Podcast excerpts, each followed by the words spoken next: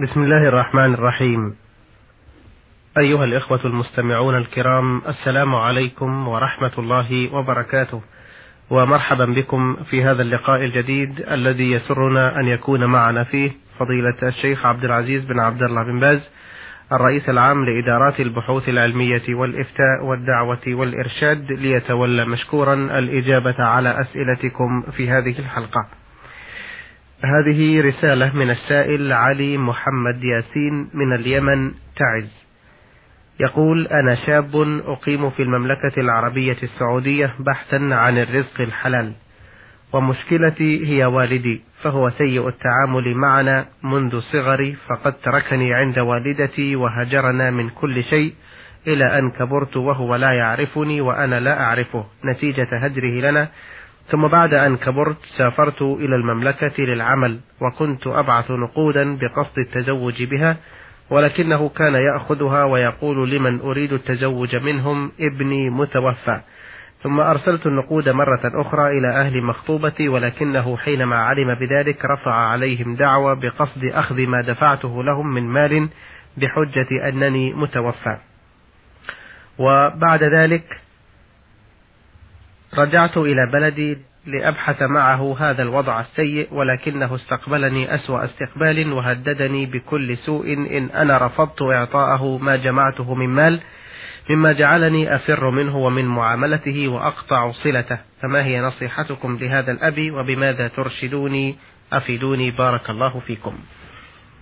بسم الله الرحمن الرحيم، الحمد لله، صلى الله وسلم على رسول الله وعلى آله وأصحابه ومن اهتدى بهداه. أما بعد، فلا ريب أن حق الوالد عظيم وبره واجب، وننصحك بأن تعامله بالتي هي أحسن، وتلتمس الزواج في جهات أخرى من بنات اليمن الموجودات في في المملكة أو في اليمن الشمالي، وتحسن إليه إذا كان فقيرا بما يتيسر، إذا كان فقيرا تحسن إليه بما يسر الله لك، وتخاطبه بالتي أحسن، لأن البر للوالدين أمره عظيم، والله سبحانه يقول: وقضى ربك ألا تعبدوا إلا إياه وبالوالدين إحسانا. والنبي صلى الله عليه وسلم لما سئل أي العمل أفضل قال: الصلاة على وقتها. إلى ثم أي يا رسول الله؟ قال: بر الوالدين. إلى ثم أي؟ قال: الجهاد في سبيل الله. فجعل بر الوالدين مقدما على الجهاد في سبيل الله، فبرهما عظيم وأمر لازم، فنوصيك بالإحسان إليه ومخاطبته بالتي هي أحسن، والدعاء له بالهداية والتوفيق وحسن الخاتمة، وتترك الخطبة من الناس الذين حوله، لعلك تجد امرأة أخرى في جهة أخرى. والنساء كثير في اليمن الشمالي، في المملكة العربية السعودية، حتى لا يحصل بينك وبين أبيك ما لا تحمد عقباه. وإن تيسر أن الذين خطبت منهم يتوجهون بها إلى المملكة وتزوج هنا في المملكة بها، هذا خير كبير، وفيه مصلحة لك وراحة من المشاقة لأبيك.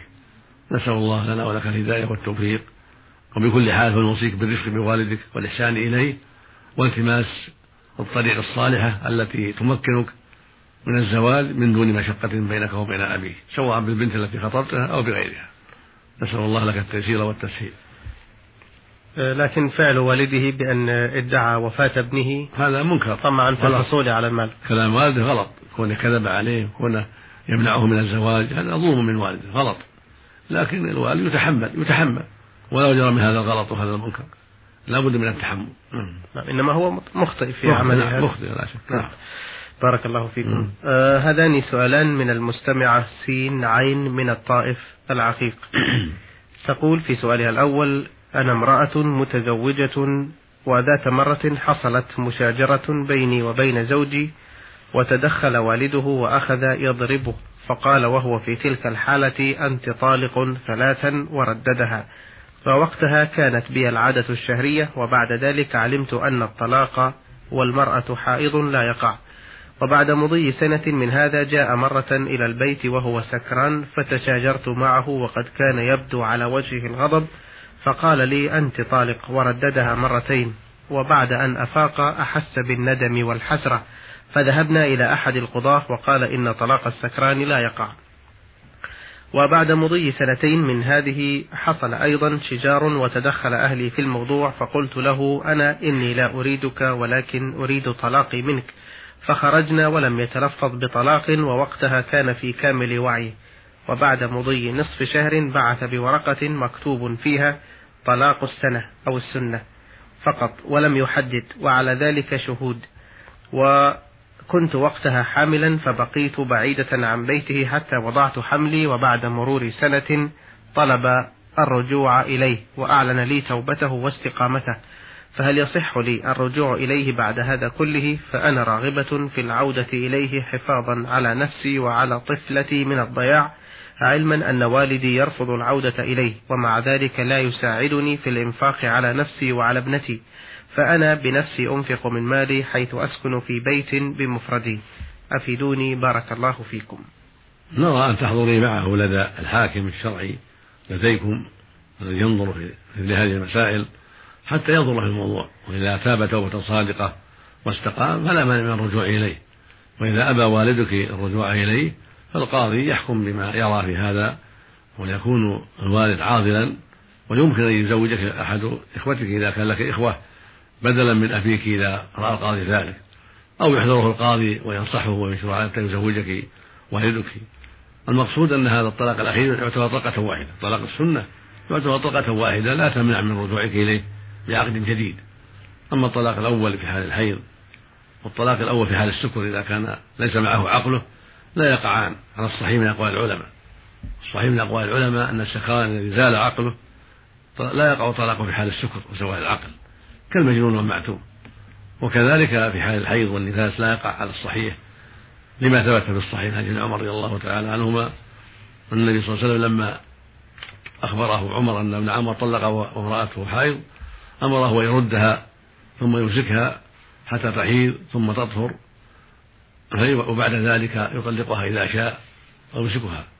وقال عليه الصلاة والسلام تلك العدة التي أمر الله أن تطلق لها النساء، يعني في قوله سبحانه فطلقون لعدتهن. فالحاصل أن الطلقة الأولى والثانية إذا كان الأمر على ما قلت لا تقعان، والطلقة الأخيرة طلق السنة تقع واحدة، وله الرجوع إليك بعقد جديد بعد وضع الحمل إذا كان لم يراجع مدة الحمل، فله الرجوع إليك بعقد جديد. وعلى والدك أن يزوجه عليك إذا كان صالحا، إذا كان مسلما يصلي، أما إذا كان لا يصلي فلا يزوج ولا كرامة، لكن إذا كان مسلما بعيدا عن المكفرات عن أسباب الكفر فالوالد يزوجك إياه لرغبتك ولوجود الطفلة معك. فإذا أبى والدك من دون علة ترفعين الأمر للحاكم والحاكم ينظر في الأمر القاضي، يعني نسأل الله للجميع التوفيق والهداية. اللهم آمين. سؤالها الآخر تقول والدي من ذوي الأموال والعقارات وله أولاد ذكور ومن الإناث أنا وأختي، ولكنه لا يعدل بيننا في الهبات، فهو يعطي الأولاد أموالا نقدا وعقارات بدون مقابل، ولكي يتخلص من مطالبتنا يسجل عقود بيع بينهم صورية، وإذا طالبنا يهددنا بإعطائهم ما تبقى وحرماننا من كل شيء، علما أنه يصلي ويصوم ويقرأ القرآن، وإذا قلنا له هذا حرام عليك يستهزئ بنا ويسخر منا. وحتى أختي الثانية تسبب في طلاقها من زوجها منذ ثلاثين سنة ورفض تزويجها مرة أخرى حتى بلغ عمرها الآن خمسين سنة، ومع ذلك لا ينفق عليها، بل إخوتي مرة يعطون يعطفون عليها ويعطونها ومرة أخرى يطردونها بسبب تأثير والدي عليهم، فقد زرع الكراهية في نفوسهم نحونا، إضافة إلى ما جرت عليه العادة عندنا من عدم تزويج الفتاة إلا من ابن عمها مهما كان، فما رأيكم في هذا وبماذا تنصحون والدنا هذا؟ أولا الواجب على الرجل أن يتقي الله في أولاده وأن يعدل بينهم في العطية، وليس له الجور والحيف، بل يجب أن يعدل بينهم في العطية، فيعطي الرجل ضعف المرأة كالميراث، هذا هو الصواب لقول النبي صلى الله عليه وسلم اتقوا الله واعدلوا بين أولادكم. ولما جاءه بشير بن سعد الأنصاري رضي الله عنه وقد أعطى ابنه النعمان غلاما، قال له النبي عليه الصلاة والسلام أكل ولد أعطيته مثل هذا؟ قال لا، قال اتقوا الله واعدلوا بين أولادكم. قال إني لما أشهد قال إني لا أشهد على جور. هذا يدل على أن التفضيل بين الأولاد أو إعطاء بعضهم وترك البعض جور وظلم، وهذا هو الصواب من أقوال أهل العلم كما دل عليه الحديث الشريف. فالواجب على أبيك تقوى الله وأن يعدل في أولاده، وإذا لم يعدل وجب على الحاكم الشرعي أن يلزمه بالعدل وأن ينقض العطايا التي فيها الحيف والجور. وإذا كانت بصور بيع لا حقيقة له يبطل هذه البيوع الباطلة إذا ثبت لدى الحاكم أنها حيلة، فالبيع الذي يكون بالحيلة باطل وجور وظلم. والله سبحانه أوجب على الآباء والأمهات العدل في أولادهم وألا يجوروا وأن يحرصوا على أن يكونوا في البر لهم سواء.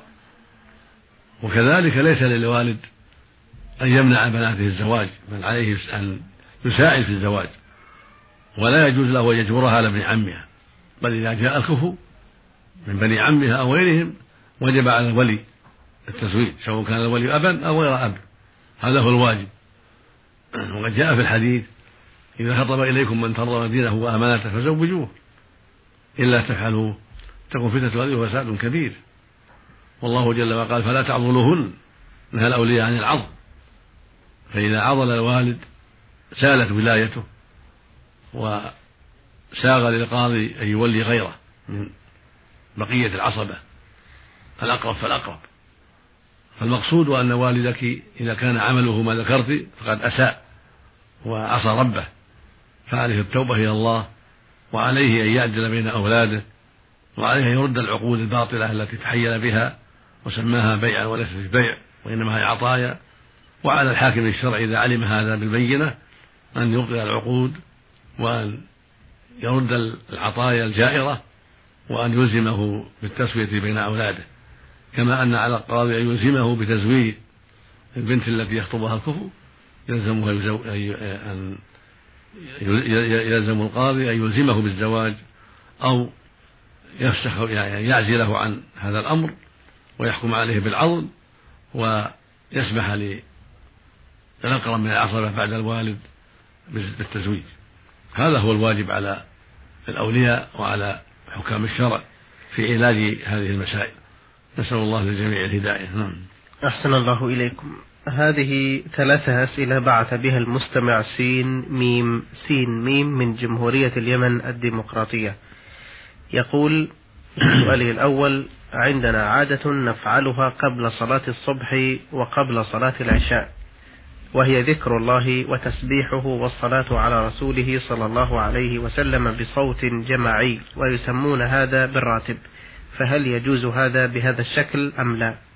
هذا بدعة، كون يجتمع جماعة بصوت جماعي يذكرون الله أو يقرؤون بعد الفجر وبعد المغرب، هذا بدعة. أما كون سيجلس بعد المغرب أو بعد العصر يذكر الله مع نفسه، هذا طيب، قربه وطاعة لله سبحانه وتعالى. وأخذ بعد الفجر هذا طيب، كان النبي يجلس بعد الفجر حتى طلع الشمس عليه الصلاة والسلام يذكر الله ويثني عليه، هذا كله مشروع، تسبيح الله والثناء عليه بكرة وعشية أو شرعه الله.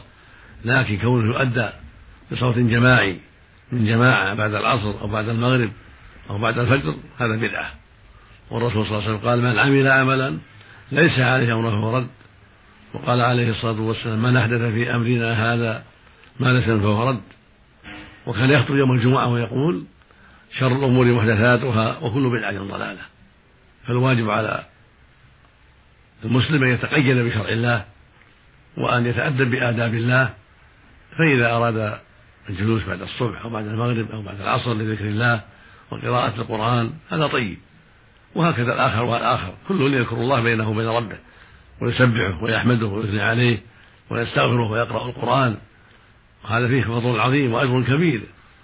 لأن كونهم ينطقون بصوت واحد لا إله إلا الله أو سبحان الله أو بالآيات هذا لا أصل له، بل هو من البدع التي أحدثها الناس، فالواجب ترك ذلك والتوبة إلى الله بما سلف سبحانه وتعالى. نعم.